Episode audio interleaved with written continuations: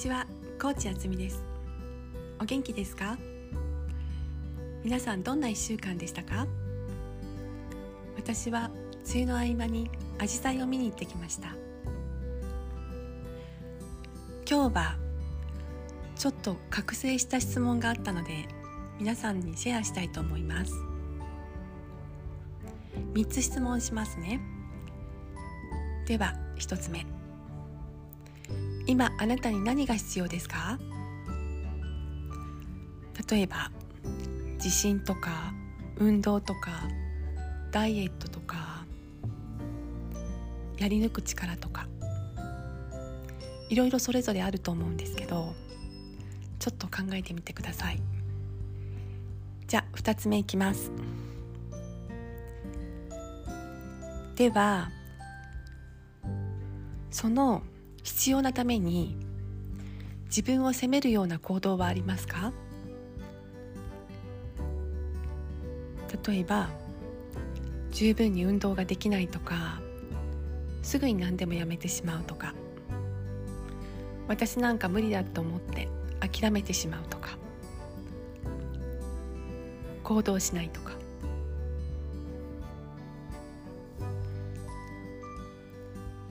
どうですか？私はずっとそういうループがあってここまででもあこれからこれにつながるんだなってちょっと思いました。必要なものから考えてみたら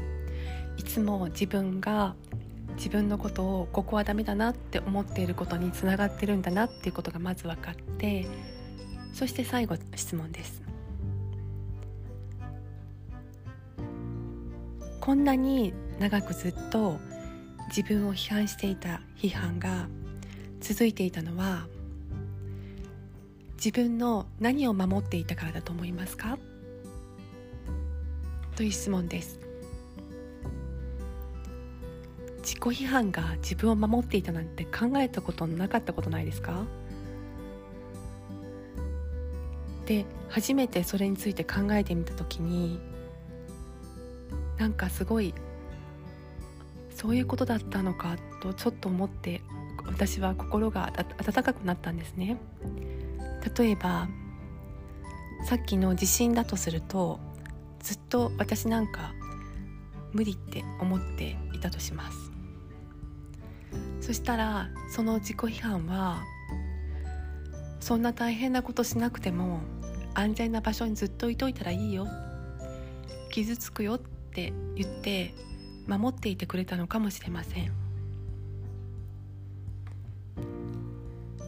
そう危険だよって叫んで自己批判が実は自分を守って助けてくれたんだって分かった時にそのいつも批判ばっかりしてくる自分の感情にありがとうっていう感謝の気持ちが湧いてきませんかそれが自己批判だけじゃなくて本当の批判とかもあるじゃないですか生きてると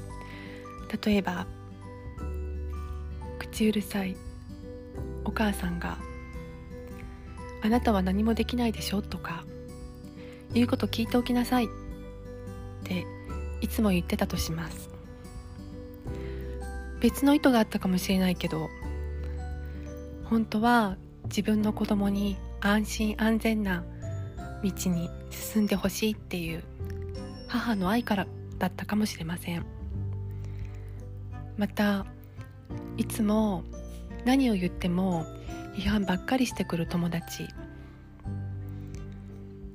その人も実は自分の幸せを願ってそんなことしないでエネルギーを温存しといた方がいいよとか願っていてくれたかもしれません。ちょっとわからないですけど。そんな風に思ってるとなんか不思議とその批判する声自分に対する批判する声自分が批判する声も人から批判される声もなんか全部和らいできて慈しみの気持ちが湧いてくる気がしました。そういうふうに考えていくと今度ちょっと隙間ができて自分を責めることばっかりじゃなくてあそうだったんだなって認めてあげてそしてその隙間に私は安心安全な場所で生きられてありがとう。でもちょっとちょっとだけ冒険もしてみるねとか願ってみることもできます。ちょっとややこしかったかもしれませんがとりあえず自己批判は愛だったかもしれないっていうお話でした。ちょっとでも伝われば嬉しいです。また現在マインドフルネスセルフコンパッションコーチングとニュージーランドフラワーエッセンスヒーリングコースの無料体験セッションを行ってますぜひ一度お試しくださいでは私たちが愛で包まれますように私たちが私たち自身でいられますように私たちが安心安全な場所にいられますように。